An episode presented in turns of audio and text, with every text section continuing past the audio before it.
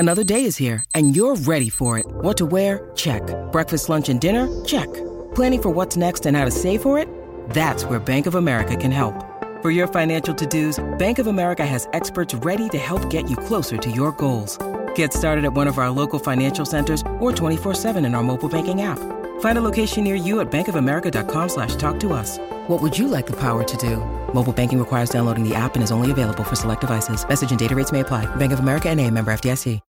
When you need mealtime inspiration, it's worth shopping Kroger, where you'll find over 30,000 mouthwatering choices that excite your inner foodie. And no matter what tasty choice you make, you'll enjoy our everyday low prices, plus extra ways to save, like digital coupons worth over $600 each week. You can also save up to $1 off per gallon at the pump with fuel points. More savings and more inspiring flavors make shopping Kroger worth it every time. Kroger, fresh for everyone. Fuel restrictions apply.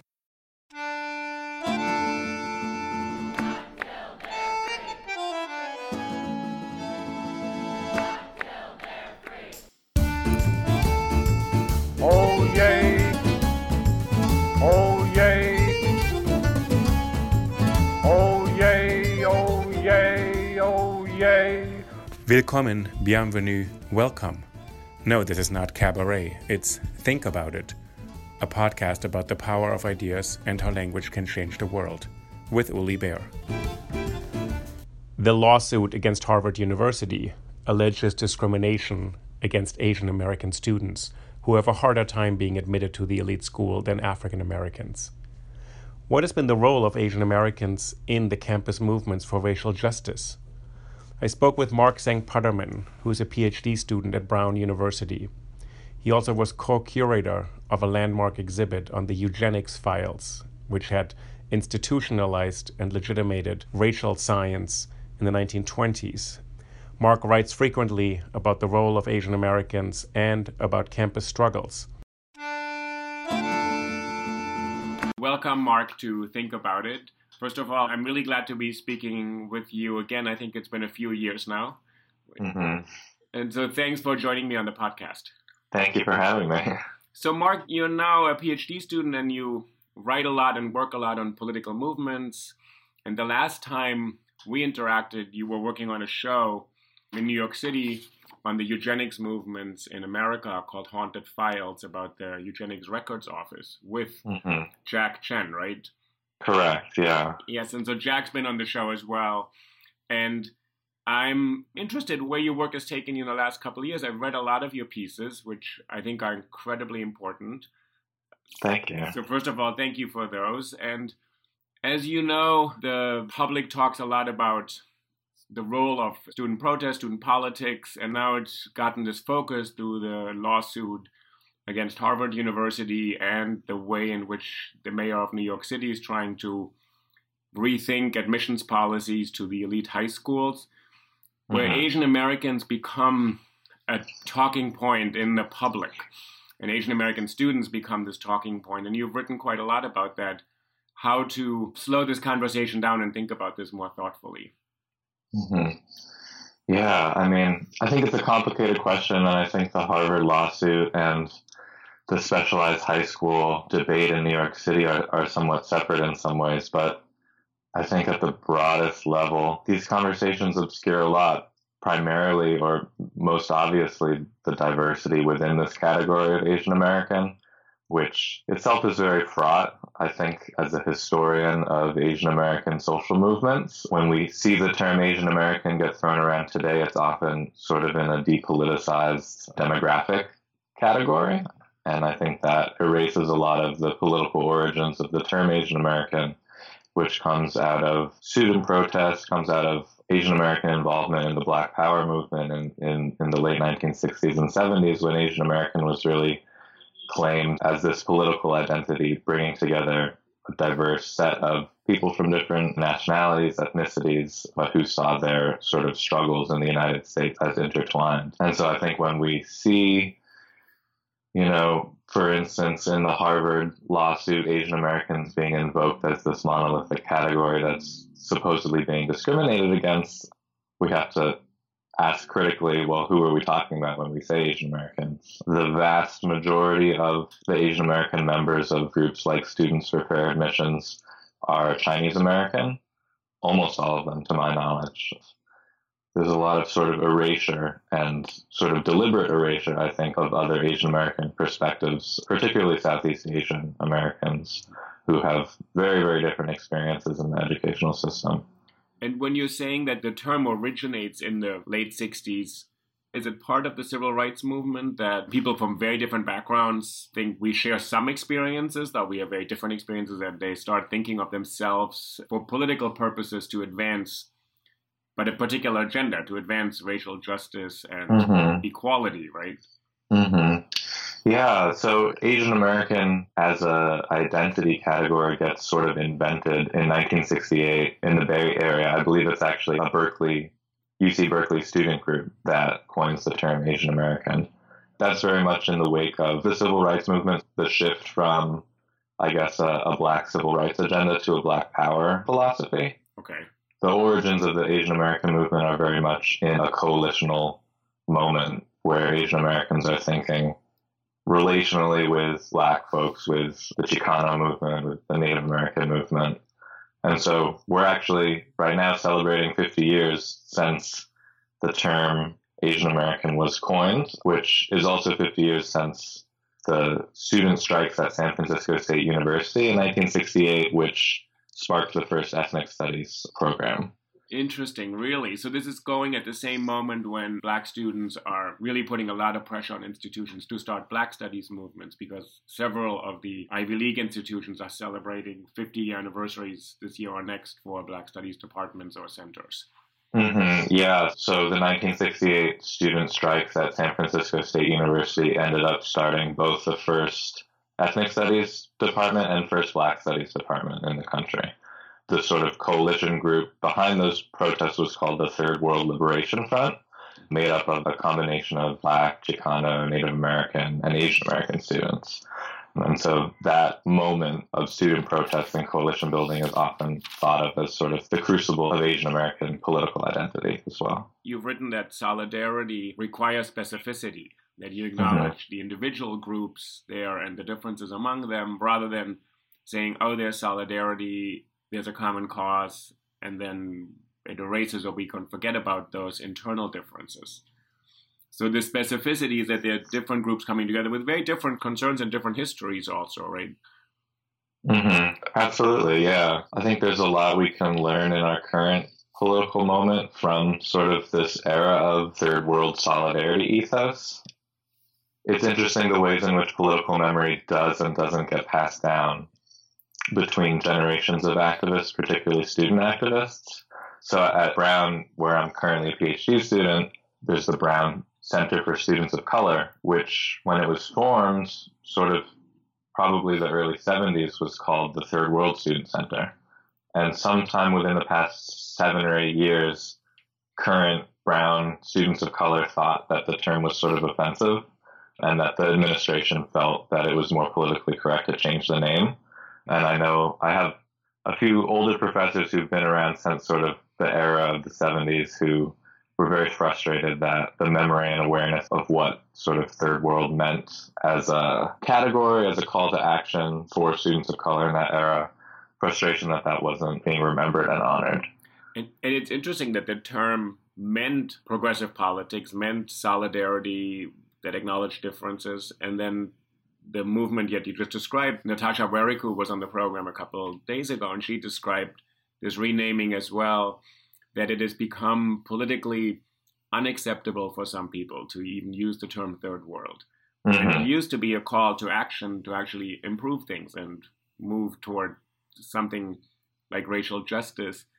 And now it's become a term that's so fraught that the university decided to unname it. Yeah, it's complicated and it's sad. Vijay Prashad has some great writing about the idea of the third world, not necessarily as a place, but as a notion of sort of decolonization and an alternative to Western hegemony in the Cold War era. In the U.S. domestic context, folks were certainly picking up on that sort of internationalist idea of solidarity Yeah, the term's meaning has certainly sort of eroded, and I think people have forgotten the political origins of that. In a similar way to, you know, naturalization or depoliticization of the term Asian American. I wouldn't have known that it was marks a moment in 1968 of solidarity with progressive movements, and that people consciously take on this term while still acknowledging the specificity. As we know, and we'll get to that, that now it's used really kind of in the opposite way. And it homogenizes a group and then ascribes some motives, or is used also in ways that are probably not at all cognizant of the history of that. How did you get first interested in studying such movements and looking back at this history as a student yourself? Because you've done a lot of work and you publish a lot, at the same time when you said many students are not aware of these histories, and many faculty member or general public is also not aware of these histories. Mm-hmm. I think I was lucky, honestly. I was lucky to tap into existing institutions such as the Asian Pacific American Institute at NYU, where folks were sort of doing the work of safeguarding these histories and archiving these histories. And so I was a junior in undergrad when I started working at the APA Institute. I didn't have a particular background in Asian American studies or Asian American history. I just sort of needed a job, and I ended up there. And you applied to one of those jobs on campus, and you thought, this sounds interesting and I'll help out, and then... Exactly, and I sort of got sucked into this world, this body of politics, of scholarship, in which I saw my own sort of experiences and identities reflected, and that was an amazing sort of moment where this world got opened up to me. And I think through working at the APA Institute, through organizing with other students of color at NYU and trying to build these coalitions, I was interested in tapping into earlier iterations of Asian American activism. And so I think being in New York City, particularly the local context, also lended itself towards a certain kind of political memory, because there are a lot of sort of movement elders who've been in the Asian American movement since its origin points in the late 60s and 70s, who are still sort of around. And I was able to connect with several of them. I actually organized a sort of reunion, intergenerational conversation between young Asian American activists and sort of this older generation through the APA Institute, as an attempt to sort of bridge that divide and see what we can learn from the past to apply to the present. And those sorts of events and connections sort of inspired me to keep going. And so you discovered there had been a history of student activism from all sorts of Asian American students for at least 50 years. That's right. So it's not, so two things. It's not that there's no activism, and there's been this discussion or this charge, and you've written about this idea that there's a sense of standing back a little bit, a sense of staying out of these kind of controversies, or a sense of being dragged into them by all sorts of other interest groups, that Asian American students don't have that active role. And you said you discovered that there'd been decades of work, that actually one can learn from that. Where do you see this in the more current moment? How did other students respond to this, and how... this whole debate right now around the role of Asian Americans in the campus controversies, and I say controversies with some quotation marks because I think some of them are real and some of them are fabricated by the media more than by universities.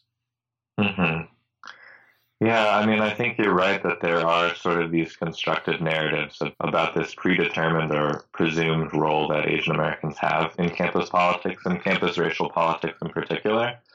And I think that erases a lot of work that is being done. And so as I've written, I think there is not only this rich past of Asian American activism on campuses and beyond, but there's an ongoing movement. And I think in the work I've done, the research I've done, and just connecting with students at different campuses, there is ongoing work being done by students who are addressing their own concerns as Asian American students, who are trying to leverage their sort of positioning within the university, within racial hierarchies, to uplift the needs of other student of color groups.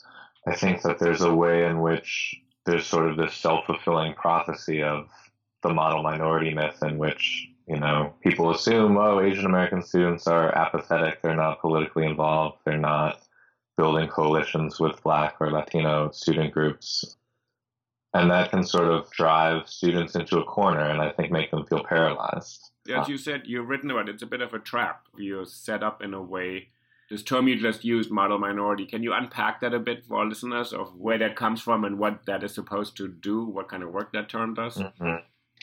Yeah, so the model minority myth is one of the oldest and most prevalent racial narratives about Asian Americans, particularly East Asian, but also South Asian Americans. And it emerges most visibly sort of in the 1960s, in the very moment in which the Black Civil Rights Movement is emerging. And it's very much put forth as a counter-narrative to Black demands for racial justice by pointing to particularly Chinese and Japanese Americans in that moment and saying, well, they've faced racial discrimination too, but they've become successful. They've quote-unquote assimilated, they're sending their kids to college, they're hardworking, and most importantly, they're not sort of rocking the boat. They're not putting forth political demands to the white American power structure. This was a way to uplift Asian Americans as a token or a tool with which to disparage particularly Black Americans. It's a tool to discourage activism and demands, and it also says the system works well. You can all integrate and assimilate, and these opportunities are here, and the myth says, so here is a group, and they take advantage of it, and then they get absorbed into the American dream, or whatever the aspiration is, the middle class, or have success in American ways, right? Mm-hmm. So that's behind it. So there's no need for protest. There's no need for change. Exactly. And I think it's very much tied up in the myth of meritocracy, which I know you've been talking about with other guests in the context of affirmative action, but this notion that, well, if you keep your head down and work hard, the scales will even out and the hardest working, the smartest will rise to the top naturally, regardless of any social inequalities that might exist. On this idea of merit, it plays groups against one another and say, if you're not doing well, you probably just don't have the jobs. You can't do it. You're not qualified, right? So this becomes this issue about college admissions where merit has been invented as this supposedly objective, neutral criterion that has always existed.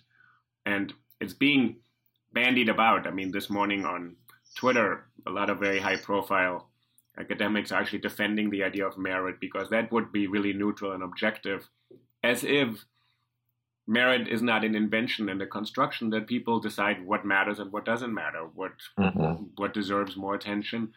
Through the 70s and 80s, what happens with these debates? And I'm really interested that the campus debates seem to come back and back and back to the same questions and the same problems. And we live through these strange deja vu moments of having yet again a debate about affirmative action, which we've had since about 1866 really in this country. Mm-hmm. And there's been an effort to derail it since then. And this effort right now is a very strong one, I think, to force it into the courts, to derail it altogether, to say affirmative action is wrong because people can make it without any change to the existing system. Mm-hmm.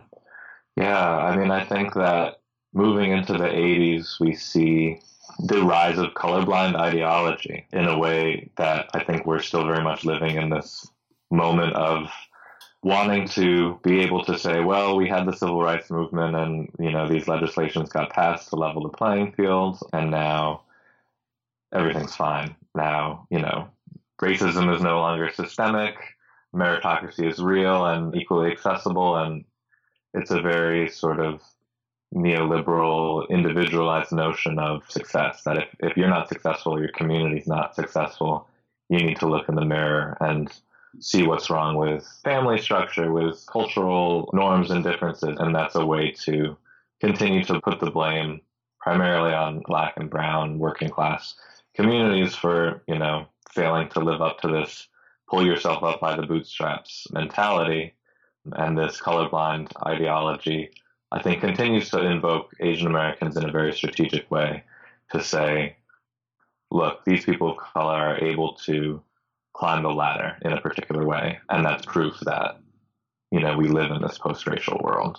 And how would you respond or explain when people say, well, but it is a fact that on a level of scores, if you look at groups, do the following, remove all other factors. You look at only one criteria, that some groups look different on a scale. And this is why I think these debates then explode about intelligence, about preparation, about willingness, etc.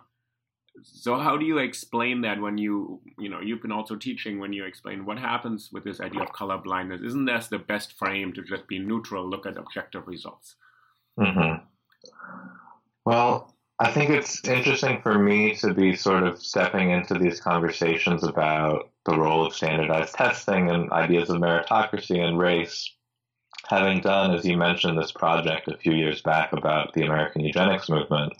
Because what I learned in that context is that the rise of hegemonic ideal of standardized testing as an objective barometer of intelligence or capacity really comes out of this era of scientific racism and desires to prove through objective measures white supremacy and white superiority. And so the first standardized mental testing comes very directly out of the eugenics movement as a way to gauge ability, as a way to pathologize disability and racial difference.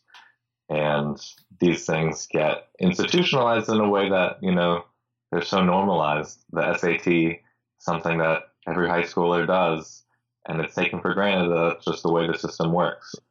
But the roots of these ideas that we can find supposedly objective ways to measure things like intelligence comes very directly out of an era of scientific racism, and I think there's a way in which that legacy continues to haunt these practices. And this 1920s invention and categorization of what you call scientific racism, so it's people setting up criteria that actually ultimately will favor certain groups over others because they privilege certain things.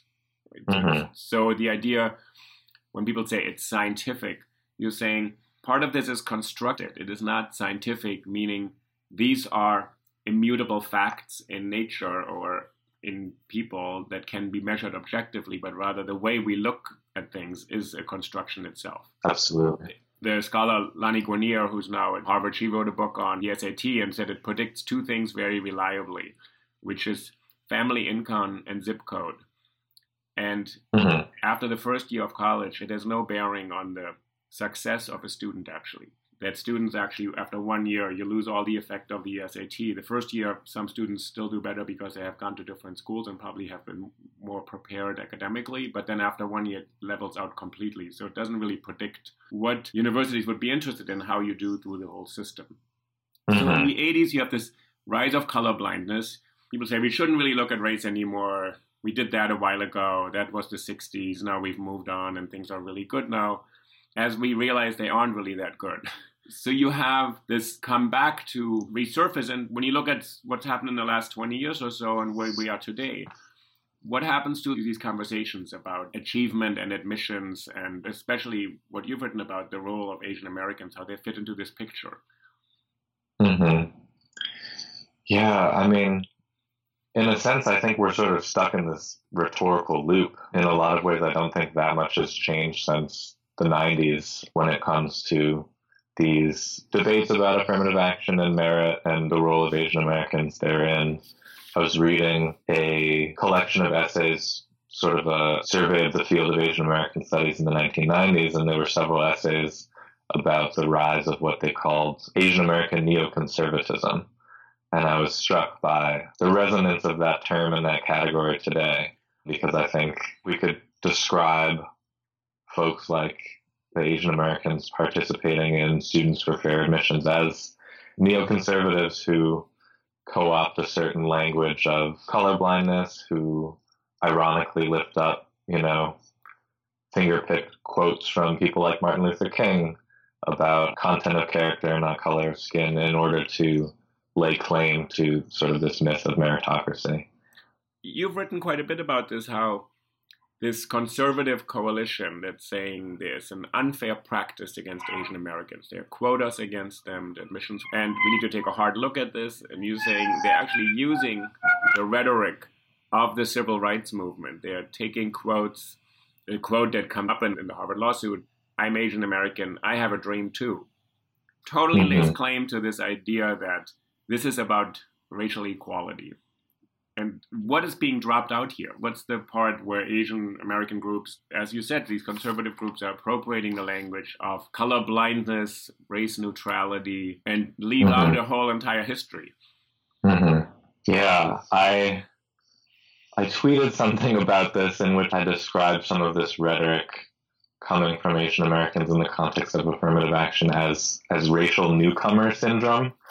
I'm not sure if anyone has ever used that term before. I just sort of thought it was fitting. Yeah. But I think so much gets lost in these conversations. I mean, I'm someone who believes that we need to spend time trying to reframe and revisit the idea of affirmative actions as a form of reparations, as a form of accounting for particularly the way in which Ivy League schools are imbricated in the history of particularly slavery and the slave trade, and for Asian Americans, many of whose families arrived, after 1965 or even as recently as, 1990s, to show up on this field and say, African Americans are being favored and we are being discriminated against is such an erasure of hundreds of years of particularly anti-Black racial conflict in the United States and within these institutions that really needs to be accounted for, and I think gets left out not only in these sort of neoconservative rhetorical debates, but even in progressive defenses of affirmative action saying, well, even white students can benefit from having a more diverse classroom. Well, I think that's great, but that's sort of seeding the argument of affirmative actions as a form of accountability for centuries of racial discrimination and particularly, universities being complicit in that history. So you would say affirmative action ought to be explained, maybe even justified, as a form of reparative justice, going back to centuries of exploitation, and to see it as a way, this is part of a larger sense of both symbolic and actual reparations. That would be the claim that I'd love to stake. I think that it's difficult. I think that there's no longer perhaps a legal basis for that sort of race-aware admissions policy. But at the same time, we have schools like Georgetown that have been grappling with how to atone for, in that case, descendants of over 200 enslaved people that were sold by the institution in order to remain financially solvent. And so that's a very tangible example of, well, we're able to identify however many descendants of these peoples that this institution literally sold for profit, and how do we deal with that legacy? But I think more broadly, yeah, there is this sort of symbolic, but also very material way of thinking about the ways in which these elite institutions need to account for their role in these systems of oppression. The argument you just made, it's the same argument that Professor Randall Kennedy made, and he said a big problem is that liberals have tried to promote or sell affirmative action as no cost because it's good for all the students. They all benefit from diversity in the classroom and on campus. And he said by not using a restorative justice argument and by pretending there are no costs for anyone, it's all a win-win for everybody, they've made themselves vulnerable for conservatives to attack affirmative action. Mm-hmm. Because if you say it's a win-win and people say, look, here's a loss, which is what this lawsuit has been framed as. Here's Asian Americans lose out in this game. A few of them won't get admitted, and they're pitted against African American students, which is statistically probably neither right nor provable. Mm-hmm. And then Frank Wu on the program has pointed out that the prayer for relief, which was the last page of the lawsuit against Harvard, which is attached to the lawsuit, where they say what they want, Asian Americans don't show up at all in this prayer for relief. What they demand and what they want is a permanent injunction prohibiting Harvard from using race as a factor for all future undergraduate admissions. They want to abolish it for Harvard and then for all schools, so they can no longer learn or use the race of ethnicity. It has nothing to do with Asian Americans. Mm-hmm. This lawsuit in the last page reveals it is really about ending affirmative action altogether. Mm-hmm. Your argument that it's about restorative justice and acknowledges a history. How do you respond to the people who've been framed in this other way and say, but we're losing out here. We don't have a full opportunity. And Professor Kennedy said, well, some people will not get in, and some people will get in. That's how it is. Mm-hmm. I think my response would be that, you know, these very, very high achieving, mostly East Asian Americans who, you know, we've heard the story, and the Students for Fair Admissions are using these students as the symbol of, you know, supposed Asian American losses when it comes to affirmative action. But the fact is that these sort of poster children who are getting these perfect scores, who have these incredible GPAs, but somehow don't get into Harvard or Yale or Princeton, they're going to be okay. They're going to UC Berkeley. They're going to end up okay.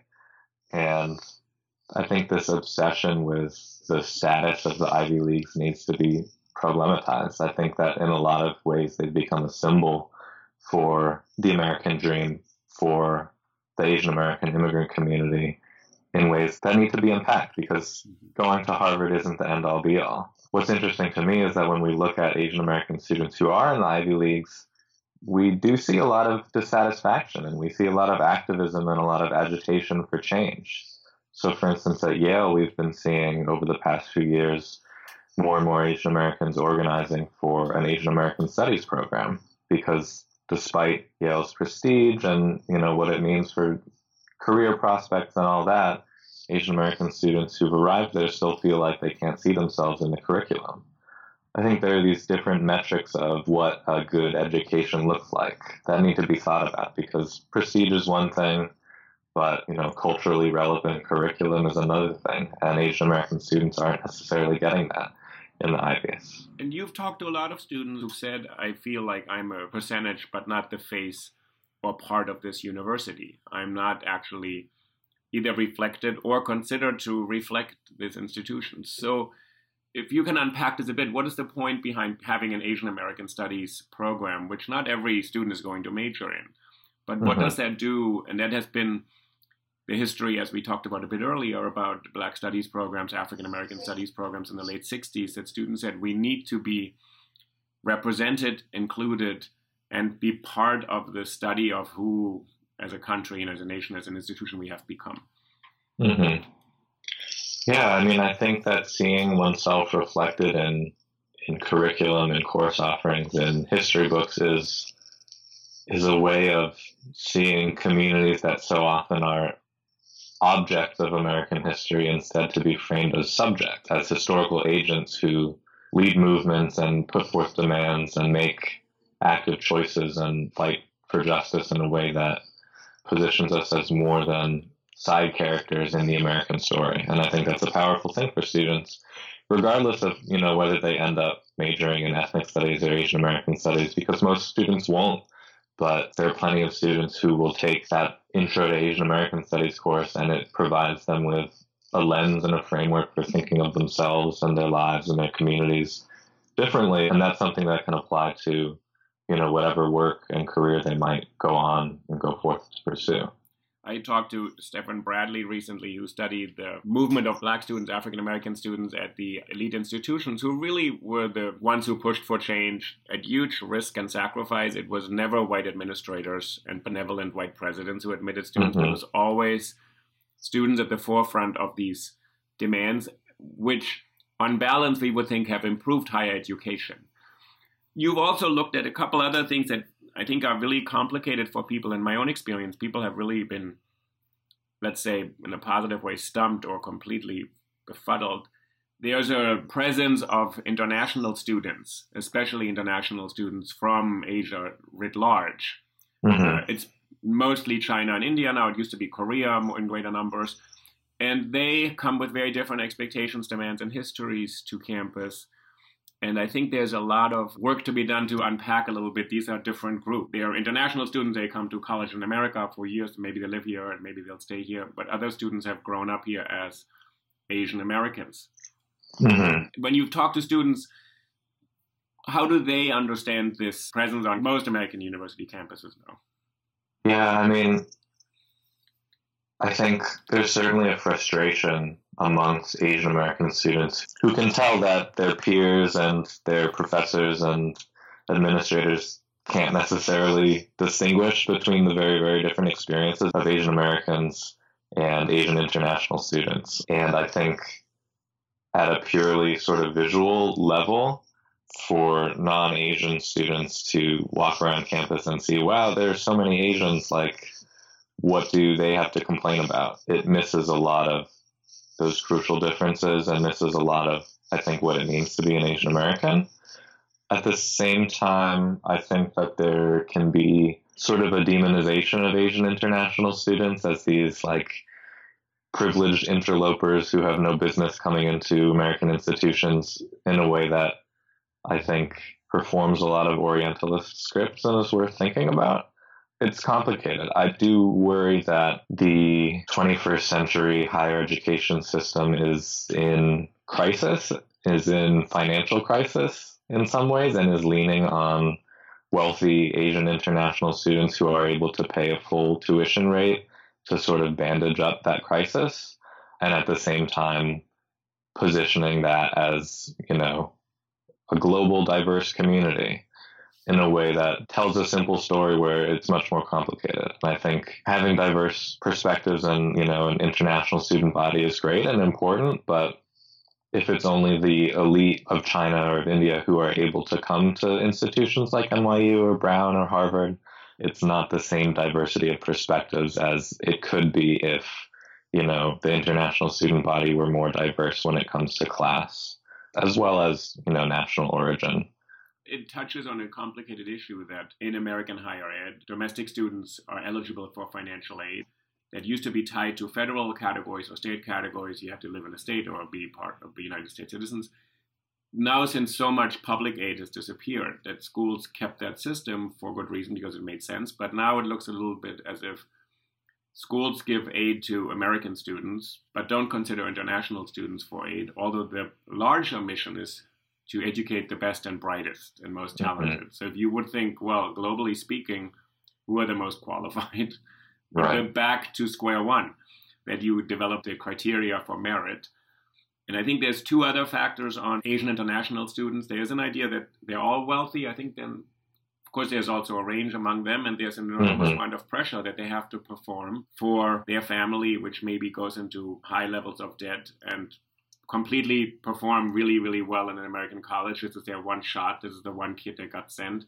There's mm-hmm. a huge amount of pressure not to return and fail or drop out. That's one of the assumptions behind it. And the other ones is that, especially, this is a really pervasive stereotype about Chinese students. They don't really know how to think critically. They went mm-hmm. to the wrong system.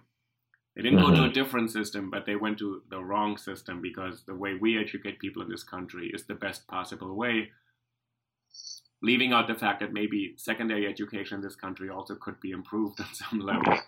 So this mm-hmm. is the idea that American high school students are really well prepared for college, but Asian high school students are really not prepared because they only know how to memorize. Mm-hmm. So there are these other things that come in, and I think what's really complicated is that you have Asian Americans having to unpack and educate people about their own histories. And then you have students from Asia who come in and people just see them as, you know, fresh off the boat, mm-hmm. crazy rich Asians raised mm-hmm. by tiger moms. And I've used just three stereotypes that probably are not helpful, mm-hmm. right? But those are the narratives that get circulated, yeah. And it's interesting how to undo that. So when you've talked to students, what do you think are some of the creative or productive ways in which students can help change these stories? Because I think a lot of faculty also don't really have maybe the means or the time to do the work to really unpack their own assumptions. Mm-hmm. Let's hope they're willing to do so. Yeah. I mean, I think one of the most interesting things for me has been having Asian international students participating in Asian American student groups and spaces.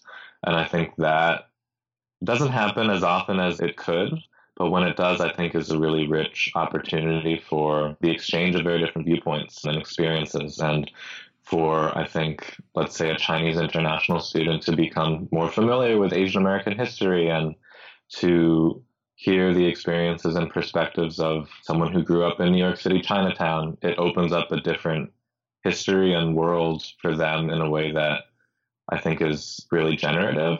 And also, I think can help to create a sense of belonging and a sense of place to this history of Asians in America, because the perpetual foreigner stereotype is still very much true. And I think a lot of both Asian American and Asian international students come to college not knowing that there is this long, rich history of Asian American presence and activism in the States. And I think the opposite is true as well for Asian American students to hear and understand the experiences of Asian international students who oftentimes grow up, you know, not thinking of themselves as a minority and then having a very different relationship to whiteness and white supremacy and diaspora. I think opens up a lot of room for rich conversations that don't happen a lot of the time, because I do think that for a lot of structural reasons, I've seen, you know, the international student body be very segregated in ways. And I think that's partly because of these stereotypes that get circulated about international students that, you know, domestic students, even Asian American students, don't want to rub shoulders with the Asian international students because they don't want to be associated with them. So when those bridges are able to be built and crossed, I think both parties have a lot to gain from that. The idea you just mentioned of perpetual foreigners, what does that refer to and where does that come from? Mm-hmm. Yeah, I think the perpetual foreigner narrative is the stereotype that, you know, all Asians are recent immigrants, they're fresh off the boat. And, you know, in Asian American circles, this question, where are you from, is a common refrain or joke of the ways in which Asian Americans get questioned as to, you know, how they ended up here, as if we're all, you know, not from New York or LA, but from Seoul or Tokyo or whatever. And so I think this assumption that Asians in America are newcomers is still very prevalent. I'm going to ask you kind of a meta question. So I'm in conversation with you, and I've met you through NYU and through your really amazing work, and I've been reading your work, and I really appreciate you on the show. And at the same time, you've written about the kind of unpaid intellectual and emotional labor that Asian Americans are asked to do. So you had this example of Margaret Cho, the comedian, being asked by the actress Tilda Swinton, say, explain this Asian American issue about casting to me. And Margaret Cho said, I don't know her. I didn't think I had this obligation to explain my experience to just some famous but random white person. And I've talked about this with a couple students, that when you just said Asian Americans and Asian international students could productively be in conversation, as a white person on the outside, I don't want to be the person coming in and saying, Mark, explain to me what it means to be an Asian American student at an Ivy League institution. And part of my podcast is the point to actually find a way to have conversations that don't distribute this burden unevenly. Mm-hmm. It's not, oh, I can put people, you know, in this position to explain themselves. And I'm, of course, I mean, I'm a foreigner in this country. I have an accent, but otherwise I'm self-evident to myself. I'm white. I don't have to explain anything ever. Mm-hmm. I think it's a complicated question. I mean, on the one hand, there is a certain intellectual labor or hand-holding that people of color, especially students of color, have to do. On the other hand, I'd much rather, you know, be in conversation with you and be on your show than you to have a bunch of, you know, white experts on the Asian American experience speaking for me. So I think there's something to be said for, you know, providing platforms for folks to speak directly about their experiences and perspectives. And, you know, as someone in your position and in your role at NYU, you have a lot of say over, you know, what sort of programs get invested in. And so I'm glad to be in conversation with you in that respect. If you're thinking of your own role on a college campus, I think there is a real interest among students and also a real hesitation to not get it wrong. But you've talked to students at Harvard and Ivy institutions who don't want to comment on this lawsuit right now. They are in favor of affirmative action, in favor of racial justice. They want to have solidarity with other movements, but they also feel they're being pitted against it. And then white students somehow are not asked as much about how do you feel about this, as if you're not pitted against the whole system. Mm-hmm. What would you say to your students, to undergraduate students, say, how would you start these conversations without putting somebody on the spot and say, how do you feel about this as belonging to group X, Y, or Z? Mm-hmm. Yeah, I mean, I definitely agree that the role of Asian Americans in these conversations is sort of overdetermined or predetermined. And so it can feel like an enormous and overwhelming burden to try to speak back to these discursive narratives that are saying, you know, what you as an Asian American ought to feel or think about affirmative action or campus politics. But in my experience, I think when students can speak openly and honestly about their own personal experiences, that's the most powerful place to start. I think that's the most powerful place for solidarity to be built.